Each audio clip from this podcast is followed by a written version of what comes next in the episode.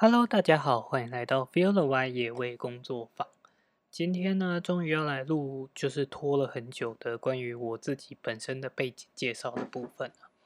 那其实这个部分已经拖了大概3个月，所以这3个月以来一直都只有生态美洲豹。那这个部分呢，我也希望它后面可以变成一个专门的部分，就是如果有一些朋友啊，或者是大家想要认识的关于生态、关于自然，或者是有一些议题想要分享给大家知道的人，就是来到这个节目。虽然这个目标感觉还非常的遥远，那如果有这样的人的话，就会透过这个方式来进行一个比较类似访谈的节目。那这个部分呢，就会取名叫做“谁来野”。对，好。那既然要介绍我自己，我想把开头稍微修改一下，所以我们就从头来过吧。Hello， 大家好，欢迎来到 VLOY 野味工作坊，我是 Jimmy。那我也是目前野味工作坊唯一的一个经营者。主要为什么会想要经营野味工作坊？在第一集里面，就是这个频道最开始的第一集，有大概跟大家阐述过。那我自己本身呢，是毕业于屏东科技大学的野生动物保育研究所，其实毕业也已经有一段时间了。然后，所以虽然说 VLOY 野味工作坊是希望传递所有跟生态相关的讯息，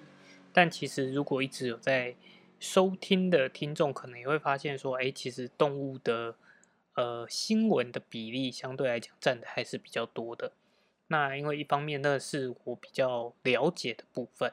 但因为跟动物有关就会跟环境有关，所以环境的议题也会跟大家有不断的交流。那至于植物的部分的话，因为我大学的时候是森林系的，所以对于植物的生态也算是有基础的概念，但是必须很老实的讲，很多的比较专业的东西还是都在毕业的时候还给了学校老师了。但如果大家对于植物方面有什么样的问题的话，其实也都可以提问，那我相信我也都可以从朋友那边得到一个比较正确的讯息。那我从屏科大的野生动物保育研究所毕业，其实已经毕业5年了，然后在研究所毕业之后也去当过就是动物照养员，就有一点类似 Zookeeper 的概念。然后后来也回到学校里面担任研究助理，后续又出国去纽西兰打工度假了1年，然后目前是在 NGO 就是所谓的非营利组织里面担任野外的调查员。那所以一直以来其实算是蛮努力让自己一直在这个领域里面工作的，因为对我个人来讲，我真的觉得很想要完成这件事情，就是很想要为动物去努力做一些事情。那这也是野味工作坊就是想要做的一个部分。因为其实自己是学这个领域的，然后就会发现说，我们喜欢动物的人或者是喜欢做动物研究的人，其实对于行销，对于如何把我们所了解的知识传达出去，其实是比较没有这个概念的。因为我们自己常常也都会笑称这件事情，就是我们就是因为对于跟人相处比较不擅长，所以我们才会特别喜欢跟动物相处。所以呢，行销啊，行销我们的知识或者是理念这一部分其实是非常的困难的。但是其实很多的公众事务，譬如说环境保育这个部分，这个领域的话，其实是如果能够让更多人了解议题，我们才更有办法去不管是促使政府重视这件事情，或者是大家能够尽自己的一点点的力量把整个环境维护起来。所以其实行销会变成说是我认为我看到这几年来在光讲动物保护或保育这部分非常需要积极去经营的一个部分。那像我自己本身来讲，其实我算是一个蛮宅的人，然后也对于流行文化是抱持着很多的兴趣的，就是很多好奇心啊，包含像是3D 列印啊，或者是其实 3D 列印现在来讲应该也已经不算最新流行的。那就譬如说像 Podcast 好了，就是这是一个新兴的媒体管道，然后包含像 YouTube 的在前几年还在也不能算起步，还在就是正在一个高峰期的状态的时候，其实那时候也很想要投入来把我们所学的这些知识或者是我们想要传达的理念放到这些平台上面。可是就像我讲的，我们其实对于这部分是非常不了解，所以所有的事情都是很尝试性的，就是它其实是一个很陌生的。我们甚至因为像这样的主题是一个非常小众的主题，所以像是我做了这样子3个月的 podcast， 然后一直在做生态美洲豹，其实也中间产生过很多次怀疑，就是我到底要不要持续做下去？因为第一个是得到的反馈其实不多，那再来是其实它一直推不太出去，因为讲的东西其实是以生态美洲豹来讲啊，它是一个蛮生硬的东西，然后它的概念又相对来讲是一个比较小众的。譬如说像我之前谈到的关于动物保护跟野生动物保育这件事情，其实一直以来会让人家感觉说动物保护跟野生动物保育会是一个对立的关系，也是因为其实野生动物保育的部分这边的概念一直很难去做一个比较好的传达。然后野生动物保育的人并不是不支持动物的福利，而是我们希望让更多人以更全面的角度来看待譬如说宠物以及野生动物之间的关系。那对于我来讲，其实拖了3个月，我其实本来是有一点点不想要做这一集，就其实有一点有放弃的念头啦。但是就是在经过了搜寻，然后去观察，就发现说其实还是很少，应该是说在 podcast 这个领域，目前还是没有人是讲比较关于生态方面的东西。那跟动物相关的，其实我也知道有另外一个频道，他讲的会是比较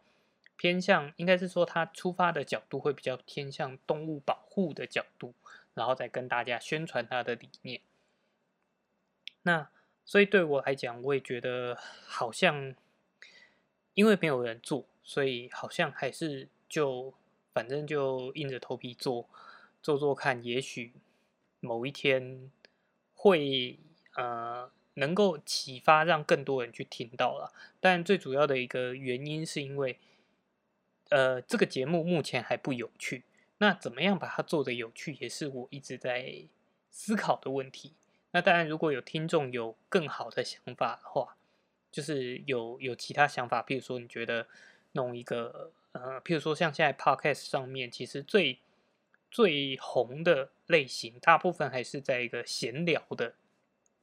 这种对谈性的节目，那可能一方面也跟 podcast 的收听的方式有关，就是譬如说你在搭车、在搭捷运，有时候你未必想要听很硬的东西、很硬的知识的东西，可是以生态美洲豹来讲，现在的模式有一点还是把它做的太硬了，就是太多的知识含量在，也不能讲知识含量，就是讲的东西有一点太刻意，而没有办法让人家放松。那所以这个部分也是我还在思考说怎么样去做，有没有可能做出其他类型的东西是能够比较让大家放松、比较愿意接受的概念。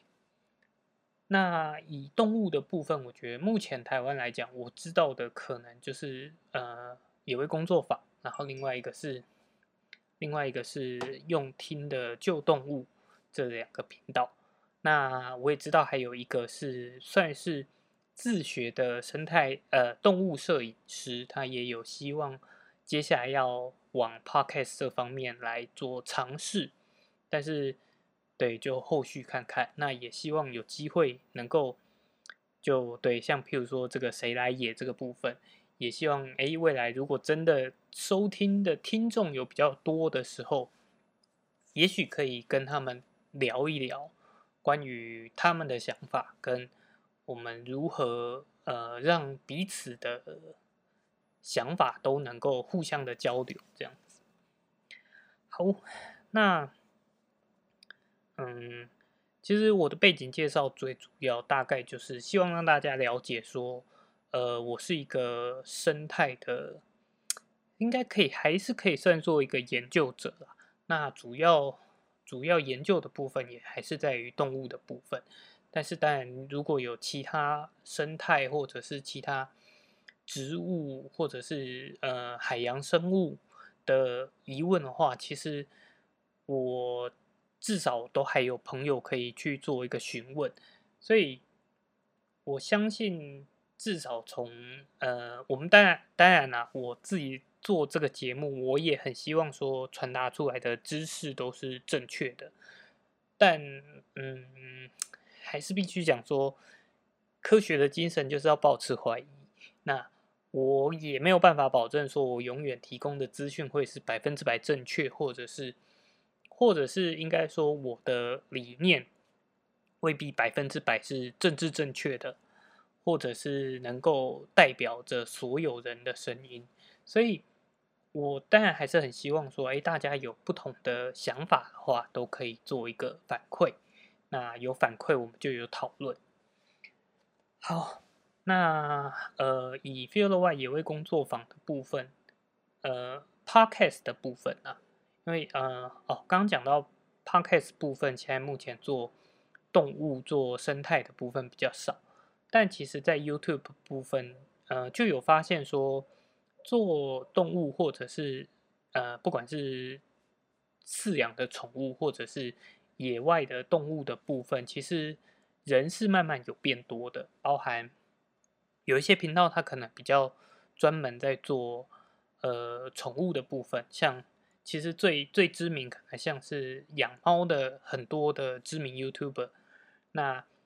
当然也有其他就是比较特殊宠物，或者是他就是会去介绍很多不同宠物的 YouTuber 也有。那也有发现有一些玩昆虫的也有在尝试做 YouTuber。那以 VLOY 这边来讲，我们当然还是很想要做 YouTube 这一块，但是就像我讲的，我是目前唯一的经营者。那以 YouTube 来讲，我们要呈现着什么样的东西，也是另外一个在思考的。然后，如何，我觉得最重要的一点是如何把我们这些知识变得有趣，变得让大家想要收看、收听。这一点其实是我目前最卡住的点。好，那如果你对于我还有什么样的疑问的话，也欢迎到我们的粉丝专页来做个留言，然后就是会尽可能的就是回答你，就是我们就希望大家可以给更多的意见啊，就是如果你觉得譬如说我讲话的声音太平，或者是讲话的语调让人家感觉很无聊什么，其实这些都可以留言，对，因为就是有知道哪里有缺点，我们才有机会去改变。好，那就谢谢大家啦。那我们就下周3的生态每周报见。然后我也会努力的去做其他的节目，就不一样类型的节目，让大家可以接收更不一样的知识。那就这样咯，拜拜。